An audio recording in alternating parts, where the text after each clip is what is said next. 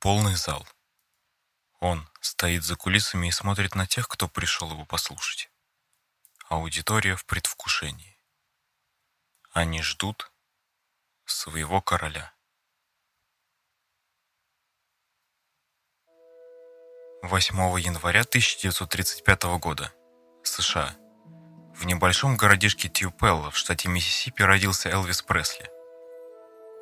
Он был одним из близнецов. Второго назвали Джесси Гарон, но он умер вскоре после рождения. Маму звали Глэдис Пресли, отца Вернон Пресли. У отца не было никакого профессионального образования, поэтому он был рад любой работе, лишь бы только платили деньги. Естественно, что доходы в семье были нерегулярными, поэтому они особо и не шиковали. Все стало намного хуже, когда Вернона обвинили в мошенничестве и упекли за решетку 2 года. С ранних лет Элвиса окружала религия и музыка. Мама постоянно водила его в церковь, его даже взяли в церковный хор.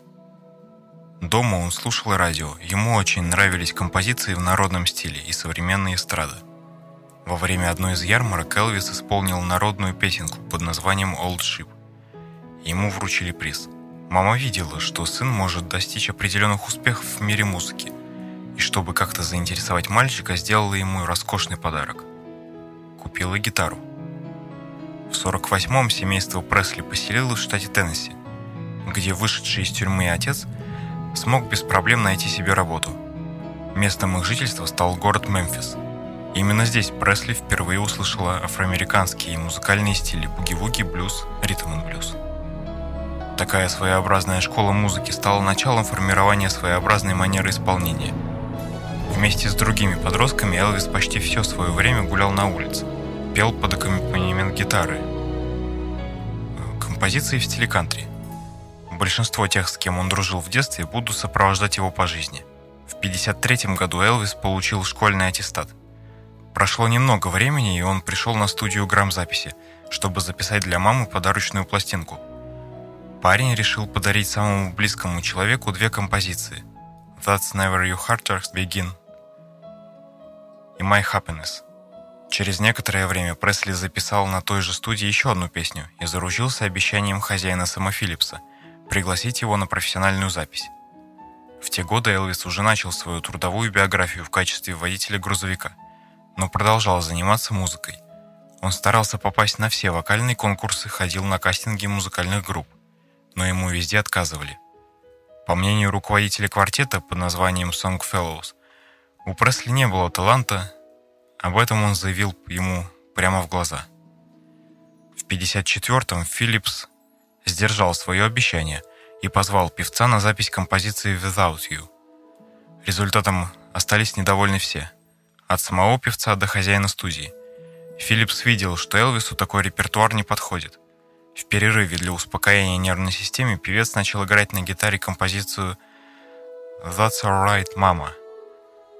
Но в его манере исполнения была необычная экспрессия. Таким образом, по воле случая, родилась первая удачная композиция певца. Вслед за этим вышел хит «Blue Moon of Kentucky», который он записал в том же стиле. Потом они вошли в сборник, оказавшийся на 4-м месте хит-парада. К лету 1955-го исполнитель записал 10 синглов, и все они нашли отклик в сердцах молодежи. Видео и музыкальные клипы на эти песни вскоре покорили Северную Америку и Европу. Стиль музыки, созданный Пресли, был новым и необычным. Он не был похож на все то, что пели до этого с эстрады. Продюсер Том Паркер помог Элвису подписать контракт со звукозаписывающей фирмой RCA Records. Сам певец немного выигрывал от этого договора, потому что ему отходило всего 5% от реализации песен. И тем не менее, именно эта студия подарила поклонникам певца возможность познакомиться с самыми известными его хитами. Штаты охватила волна элвисомании. Песни в его исполнении не покидают лидирующих позиций во всех музыкальных чартах страны. На каждом концерте не остается свободных мест. Несмотря на огромную популярность, Элвиса призвали в армию, и он стал одним из немногих знаменитостей, которые отдавали долг родине, уже будучи на вершине славы. Он служил в танковых войсках, его часть располагалась в Германии. В то время, когда певец находился на срочной службе, диски с его песнями продолжали выходить. Композиция «Hard-Headed Woman» оказалась на лидирующих позициях в американском хит-параде. После окончания службы певец вместе с продюсером принял решение вплотную заняться кинематографической карьерой. Теперь его песни звучат в качестве саундтрека к художественному кино. Однако участие в фильмах «Кинг Креол», «Солдатский блюз», «Дикарь», «Пылающая звезда» не стали для Элвиса большой удачей. Картины были не кассовыми, да и музыка, звучавшая в этих лентах, не пользовалась особой популярностью. Зато другие его композиции, не связанные с кинематографом, постоянно попадали на верхушку хит-парадов. Фото Пресли теперь красовалось на обложках самых известных мировых журналов. Успехом пользовались и вышедшие после этого пластинки «Something for Everybody», «His Hand on Mine», «Potluck», потому что Пресли продолжил свои эксперименты по смешиванию музыкальных жанров. В них были элементы госпела, блюза, рокобили и кантри. После выхода картины «Голубые Гавайи» Пресли узнал, что такое кинематографический успех. Но у этого успеха была и обратная сторона. Теперь от него требовалось исполнение песен исключительно в таком стиле. Да и роли ему доставались аналогичные. Начиная с 1964-го, интерес к творчеству певца начинает падать, и достаточно быстро его композиции уже перестали появляться в чартах. Первой неудачной работой стала картина «Спидвей». На ее съемки было затрачено больше, чем получено в результате проката. Последний раз Элвис показывался на экране в картинах «Смена привычки» и «Чаро». Они увидели свет в 1969-м. Этими лентами Пресли хотел показать, что он не стал заложником амплуа романтического героя в комедийных проектах. Они действительно были неплохими, но нанесенный ранее ущерб его репутации поправить не удалось. Такая же картина сложилась и в музыке. Его песни теперь не пользовались успехом, поэтому Пресли отказался от записи пластинок. Только в 1976 году продюсер уговорил Элвиса снова записываться. После выхода альбома композиции полузабытого певца снова оказались на лидирующих позициях мировых музыкальных чартов. Однако после этого певец наотрез отказался от записи своего голоса, мотивируя свое решение болезнью. В его последнюю пластинку под названием «Moody Blue» вошли записанные ранее, но до этого не издававшиеся композиции. Прошло уже более 40 лет с того времени, но побить рекорд знаменитого певца не удалось никому. 146 его композиций побывали в хит-параде «Билборд», причем вошли в лучшую сотню. Во время службы в Германии Пресли встретил Присциллу Булье, 14-летнюю девушку, сумевшую покорить его сердце. В 1963-м она приехала в Штаты, и теперь их общение стало регулярным. Спустя 3 года певец предложил ей руку и сердце, и в мае 1967-го они поженились. В этом браке родилась единственная дочь Пресли, Лиза Мари, мужем которой стал не менее известный исполнитель Майкл Джексон. Присцилле не нравился образ жизни мужа. Он был постоянно на виду и часто отсутствовал дома.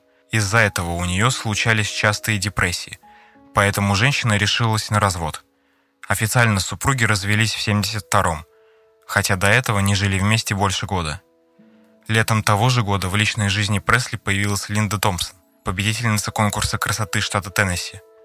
Их брак был гражданским и длился 4,5 года. К концу 1976-го Элвис снова был свободен. Последние несколько месяцев перед своим уходом Пресли прожил с Джинджер Олден, актрисой и фотомоделью. Долгие годы певец дружил с полковником Томом Паркером. Он сопровождал Пресли на концертах и во время всех турне. Биографы Пресли считают, что он имел на него большое влияние. И именно Паркер привил певцу непреодолимую любовь к деньгам, сделал из него властного эгоиста. Но нужно отдать ему должное в том, что он пользовался безграничным доверием Элвиса. Он был единственным, кому тот верил, как самому себе. Том не предал Пресли и поддерживал его в самые трудные периоды жизни. Самыми тяжелыми годами для известного певца стали 70-е. По воспоминаниям Сони Уэста, который служил у Пресли телохранителем, певец начал сильно пить. Он спокойно расправлялся с 3 бутылками виски, причем с самого утра. Потом стрелял в пустых комнатах или кричал с балкона, что на него готовится покушение. Элвису нравилось слушать сплетни.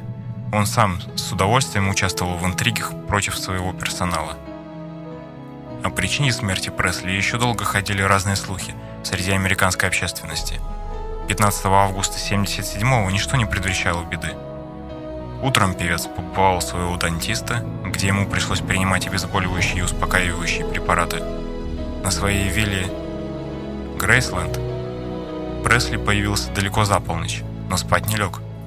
Он говорил со своим продюсером по телефону на тему предстоящего концерта. Потом был разговор с Джинджер, который он намекнул на возможную помолвку. У Пресли не получалось уснуть, поэтому он снова воспользовался снотворным и решил почитать. Он не спал до самого утра, поэтому снова выпил таблетки и улегся в ванной комнате, где тоже можно было комфортно отдохнуть. В 2 часа дня его тело обнаружила Джинджер, а спустя 2 часа вызванная неотложка официально констатировала смерть Элвиса Пресли. После смерти выдающегося музыканта его окружение сумело заработать на его имени приличные деньги. Персонал соглашался давать интервью журналистам, печатал свои впечатления и воспоминания. Нашлись такие, что и умудрились стать владельцами авторских прав на некоторые его песни. Даже после смерти Пресли помогал людям заработать умопомрачительные деньги. Когда-то в Штатах провели опрос, и многие американцы назвали Элвиса символом прошлого века. Они сравнили его судьбу со сказкой о Золушке. Для всех тех, кто дослушал до этого момента, представляю список моих любимых песен Элвиса.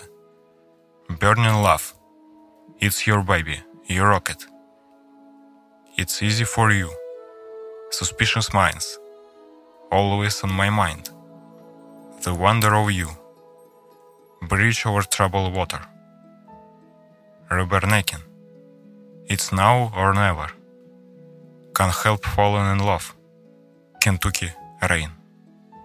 Послушайте и полюбите. Но у меня на этом все. Я прощаюсь с вами до следующего выпуска, который выйдет в какой-нибудь день, в уютном уголке, во всемирной паутине. До скорого, друзья.